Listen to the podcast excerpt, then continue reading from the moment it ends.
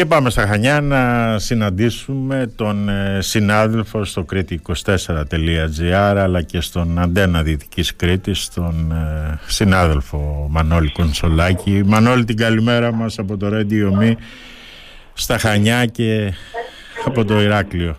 Καλημέρα Βασίλη, καλημέρα στα Χανιά. Από τα Χανιά, καλημέρα στο Ηράκλειο. Λοιπόν, ε, Μανώλη τα γνωστά. Το σχόλιο θα ήθελα για τα αποτελέσματα των ε, χθεσινών εκλογών σε πανελλαδικό επίπεδο νομίζω ότι δεν θα πω κάτι διαφορετικό από ό,τι λένε όλοι. Τα αποτελέσματα ήταν αναμενόμενα. Κατά την άποψή μου και η αποχή ήταν αναμενόμενη. Ήταν μια εκλογική αναμέτρηση η οποία δεν είχε κάποιο χαρακτήρα ντέρμπι ε, για το ποιος θα κυβερνήσει. Ήταν σίγουρη η νίκη της, αυτοδυνα... της Νέας Δημοκρατίας. Ε, θα έλεγα ότι με βάση και τις δημοσκοπήσεις ήταν σχεδόν σίγουρη και η αυτοδυναμία. Άρα νομίζω ότι η αποχή που υπήρξε ήταν αναμενόμενη και φυσιολογική με ότι αυτό είχε σαν συνέπεια βέβαια ε, όχι τόσο για τη δύναμη των κομμάτων, ε, των βασικών κομμάτων γιατί νομίζω αναλογική ήταν η πτώση όσο για το γεγονός ότι βοήθησε στο να μπουν ενδεχομένως πιο εύκολα και με μεγαλύτερα ποσοστά κάποια από τα μικρότερα κόμματα στην ε, Βουλή. Ναι. Ε, Τώρα, σε σχέση με το πώς θα είναι η νέα Βουλή, εδώ έχουμε ένα πρόβλημα, έχω, εδώ έχουμε ένα θέμα. Είναι μια Βουλή η οποία έχει ένα κυρίαρχο κόμμα, τη Νέα Δημοκρατία. Ναι. Έχουμε μια αντιπολίτευση όπου ουσιαστικά κάποιος δεν θα μπορούσε καν να τη χαρακτηρίσει αξιωματική. Όταν δεν διαθέτει ούτε τον αριθμό των απαραίτητων 50 ευρώ για να μπορέσει να καταθέσει έστω και μια πρόταση μορφής. Ναι. Έχουμε μια κεντροαριστερά η οποία είναι υπό την πείρα ενός σοκ γιατί και το Πασόκ δεν κατάφερε να καρποθεί κάτι από τη δύναμη του, από τη μεγάλη πτώση του ΣΥΡΙΖΑ, άρα ναι, ναι. να αναπληρώσει ένα μέρος της δύναμης της κεντροαριστεράς. Ε, και έχουμε βέβαια και μία ε, ακροδεξιά σπασμένη σε τρία κόμματα με διαφορετικά χαρακτηριστικά το καθένα, αλλά ναι. και με κοινά χαρακτηριστικά σε κάποια θέματα, ναι, ναι. κυρίως ό,τι αφορά θέματα θρησκείας και ε, έθνους, πατρίδας κτλ. Ναι. Τα οποία θα αποτελέσουν κατά την άποψή μου αγκάθι γενικότερα για τη λειτουργία της Βουλής, αλλά και αγκάθι στα, στο δεξιό πλευρό της Νέας Δημοκρατίας. Αυτό είναι η βασική μου εκτίμηση, το βασικό μου σχόλιο για τα πανελλαδικά αποτελέσματα. Μάλιστα. Τώρα εσύ τι περιμένεις να γίνεται στη Βουλή όταν μπήκαν μέσα σε αυτή οι Σπαρτιάτες, η Νίκη και η Πλεύση Ελευθερίας. Το Πιστεύεις ότι μπορεί να λειτουργεί σωστά; Όχι, θα υπάρξει πρόβλημα στη λειτουργία της ναι. Αυτό είναι δεδομένο. Ναι. Και θα υπάρξει πρόβλημα με δεδομένο ότι και τα κόμματα της, ε, τα, τα βασικά κόμματα της αντιπολίτευσης, δηλαδή ο ΣΥΡΙΖΑ και το ΠΑΣΟΚ για αρκετό καιρό θα ασχολούνται με τα δικά τους. Ναι, με τα ισοκομματικά τους ακριβώς. το, ο ΣΥΡΙΖΑ με τα ισοκομματικά του και το ΠΑΣΟΚ με το πώς θα επιχειρήσει να διεμβολήσει το ΣΥΡΙΖΑ ναι. και να καρποθεί ενδεχομένως περαιτέρω προβλήματα τα οποία θα προκύψουν στην πορεία στον δρόμο προς το συνέδριο και την εκλογή νέας ηγεσίας κτλ. κτλ. Ε, θα, υπάρχουν, θα υπάρχουν θέματα, θα, υπάρχουν, θα υπάρχει και η ζωή Κωνσταντοπούλου, μην το ξεχνάμε ε, αυτό. Ναι, η, η οποία είναι είπε από μόνη χθες, της ένα κεφάλαιο. Είπε ότι θα είναι 100 βουλευτές, λέει, θα είναι από μόνη της. Και από 25 ο κάθε ένας από τους υπόλοιπους 7 βουλευτές της. Χθες την εκπομπή που κάναμε... Χθες την εκπομπή που κάναμε εδώ για να παρουσιάσουμε τις εκλογές και τα εκλογικά αποτελέσματα λέγαμε ότι έριξε τους υπόλοιπους βουλευτές δηλαδή 25 τώρα ο καθένας γιατί; Ε, ναι.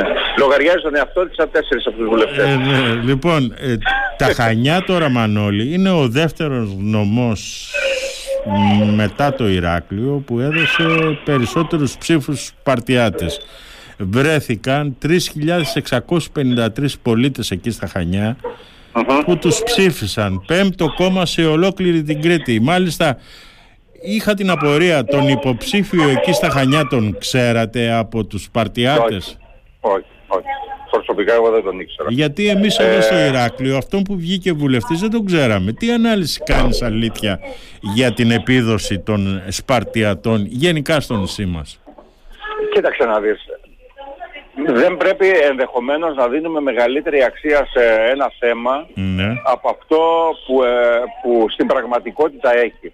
Θα σου πω κάτι που μου είπε ένας πολύ έμπειρος πολιτικός αναλυτής ναι. το πρωί στην εκπομπή μου ο Λευτέρης Κουσούλης. Ναι. Είπε ότι συνήθως αυτά τα κόμματα ε, μπαίνουν, άγνωστα στη, ε, μπαίνουν άγνωστα στη Βουλή και βγαίνουν γνωστά.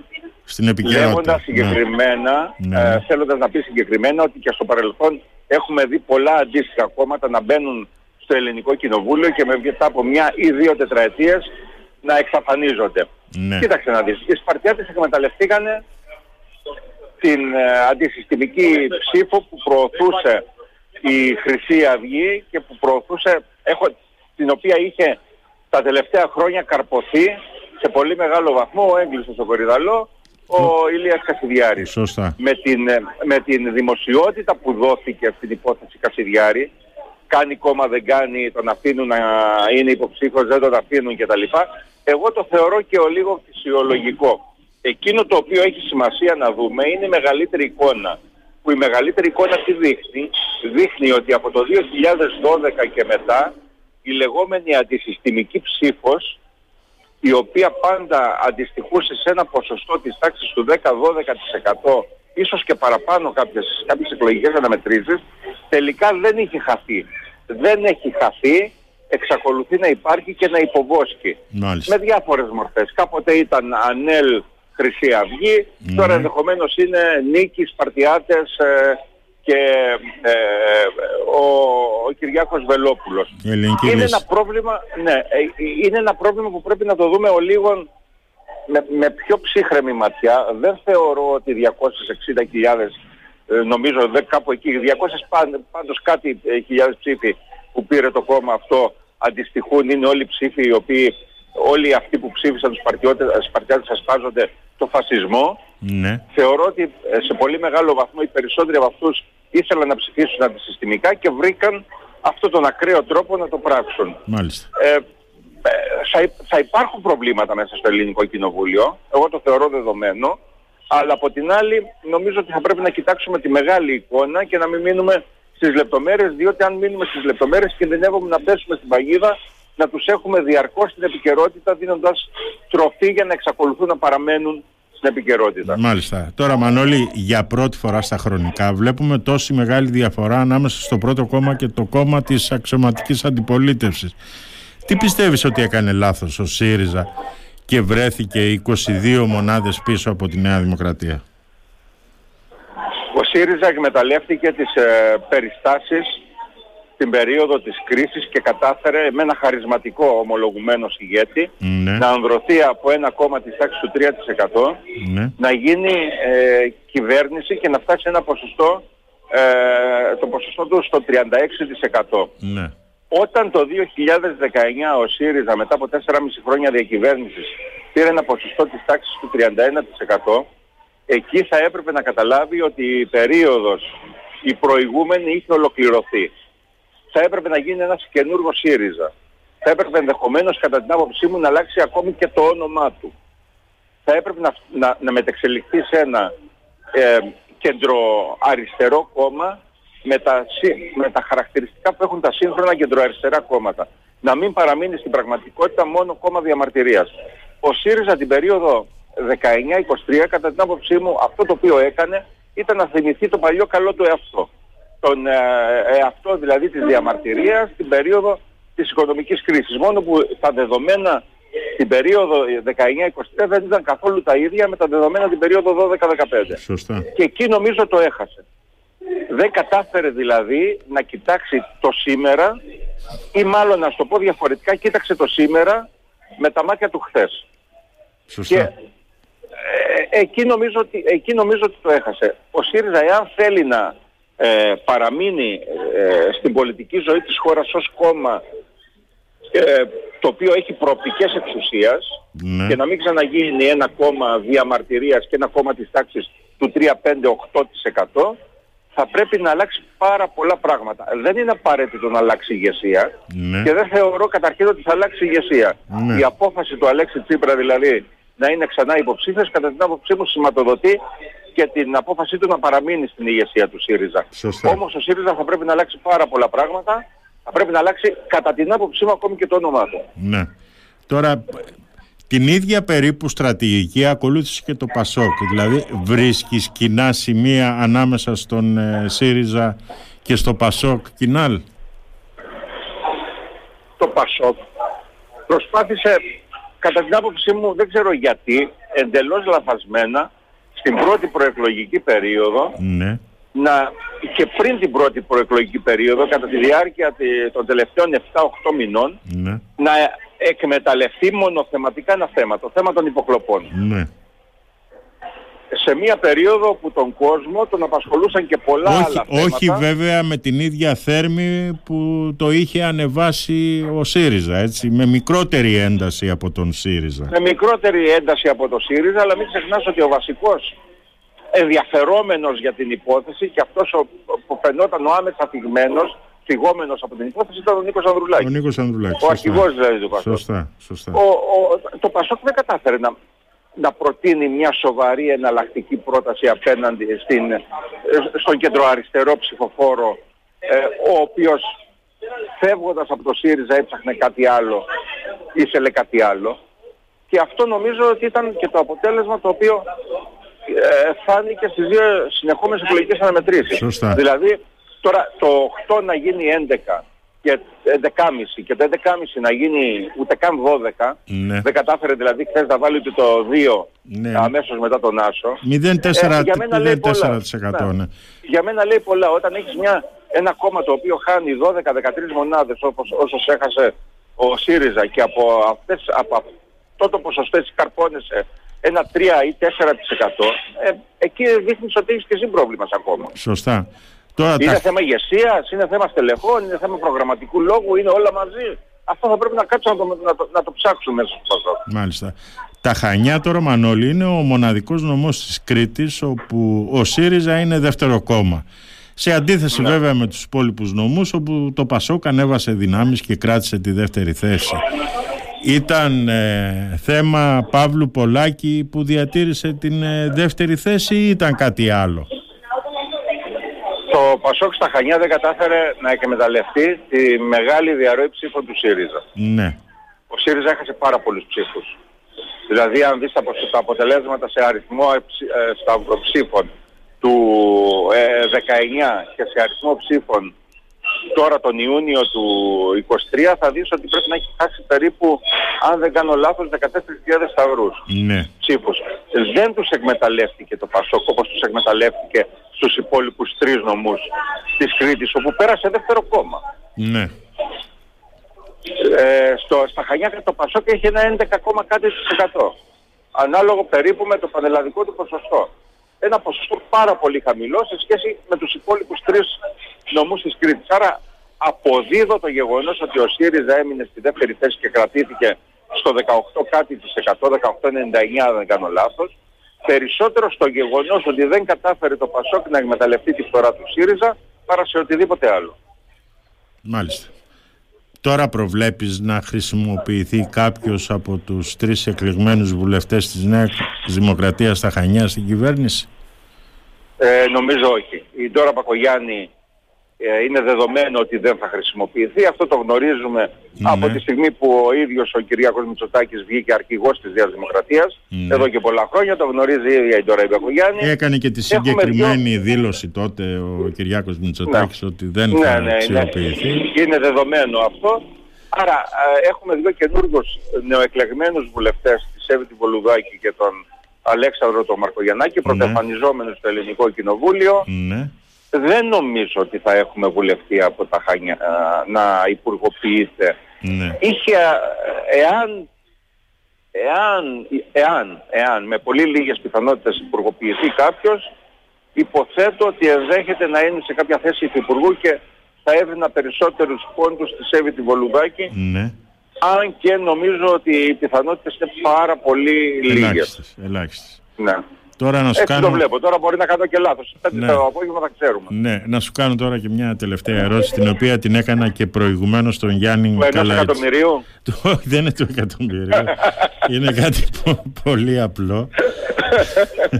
λοιπόν, είναι μια ερώτηση που την έκανα και προηγουμένως στον Γιάννη τον Καλαϊτζάκη στο Ρέθυμνο. Τι περιμένουν τα Χανιά τώρα από τη νέα κυβέρνηση, Μανώλη; Κοίταξε, τα Χανιά από τη νέα κυβέρνηση έχουν πολλές προσδοκίες. Και όχι μόνο επειδή είναι μια νέα κυβέρνηση, αλλά επειδή υπάρχουν ιδιαίτεροι δεσμοί ε, της ηγεσίας του Πρωθυπουργού, του ίδιου του Πρωθυπουργού με, την, ε, με τα Χανιά όπως υπάρχουν βέβαια και νομίζω ότι οι σχέσεις προσδοκίες πρέπει να έχει και ολόκληρη Κρήτη. Ναι. Έχουμε πολλά ανοιχτά θέματα στα Χανιά, δεν έχουν λυθεί όλα τα προβλήματα Ναι. ή μάλλον δεν έχει λυθεί σχεδόν τίποτα από τα σοβαρά θέματα υποδομής. Ο ΒΟΑΚ ακόμη δεν έχει ε, δημοπρατηθεί. Ναι. Το πρώτο και το βασικό που περιμένουμε είναι να δημοπρατηθεί ο ΒΟΑΚ. Το βασικό Περιμένουμε κομμάτι. ε. Το βασικό του κομμάτι που είναι το Χανιά Χερσόνησος, έτσι. Ναι, ναι. Εκεί αυτός είναι ο ΒΟΑΚ για μας. Ναι. Και βέβαια εμείς περιμένουμε να μπει και η προαίρεση το Κίσαμος ε, Χανιά μέσα στο, στην Ναι. δημοπράτηση αυτή. Δηλαδή δεν θέλουμε να μείνει πίσω το τμήμα αυτό.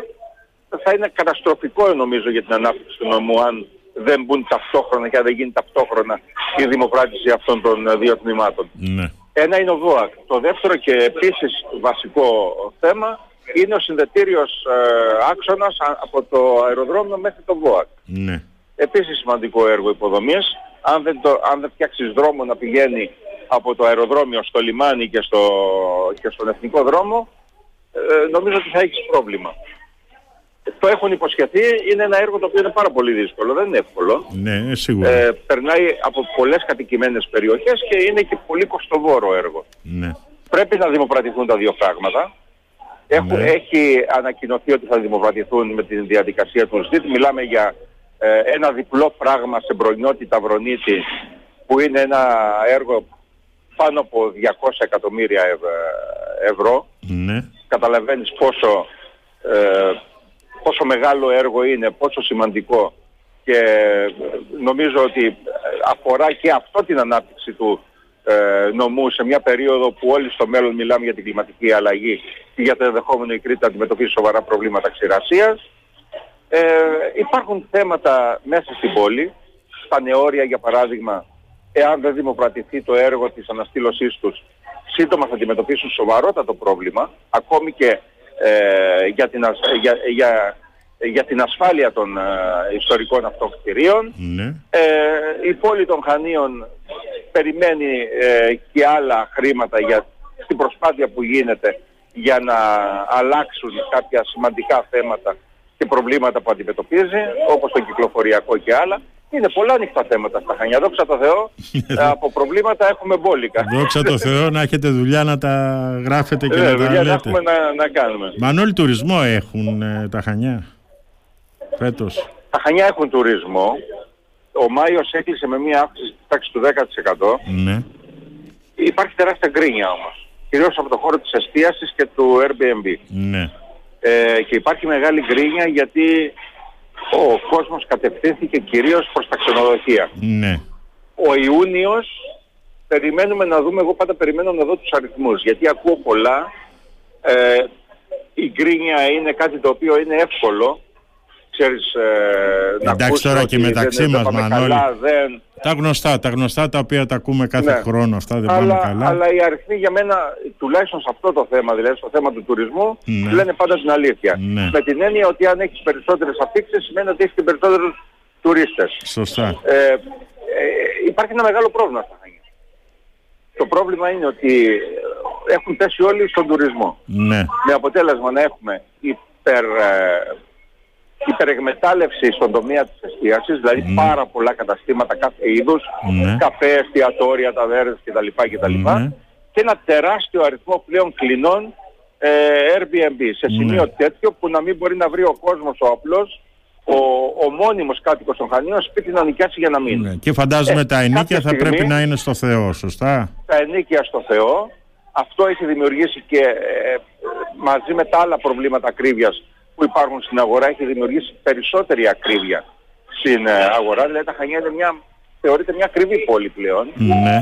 Ε, όλα αυτά ε, έχουν, αφήνουν το αποτύπωμά τους. Μάλιστα. Ε, ο, ο, ο, ο, θα πρέπει να καταλάβουμε ότι ο Ευρωπαίος τουρίστας έχει και αυτός τα ίδια προβλήματα που έχουμε και εμείς. Δεν έχει Ακριβώς. λιγότερα. Έτσι, έχει τα ίδια προβλήματα ακρίβειας, ίσως και μεγαλύτερα. Ναι. Και όταν έρχεται εδώ, θέλει να κάνει όσο το δυνατόν πιο οικονομικά διακοπές. Αυτό Ωραία. δεν το βρίσκει εύκολα. Ε, ναι. Και Εννοείται. γι' αυτό βλέπεις ότι δουλεύει περισσότερο το ξενοδοχείο, δουλεύει περισσότερο πλέον το ε, all inclusive και Ναι. πιστεύω ότι στο δίμηνο Ιούλιος-Αύγουστος θα δουλέψει πολύ και το last minute. Μάλιστα.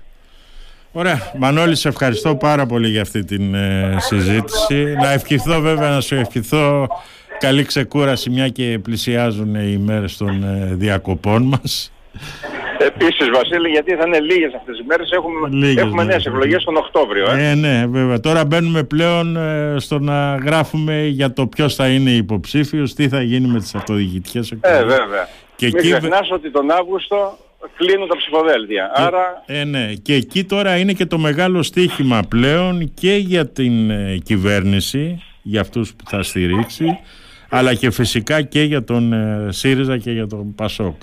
Ένα πολύ μεγάλο στίχημα οι αυτοδιοικητικές εκλογές.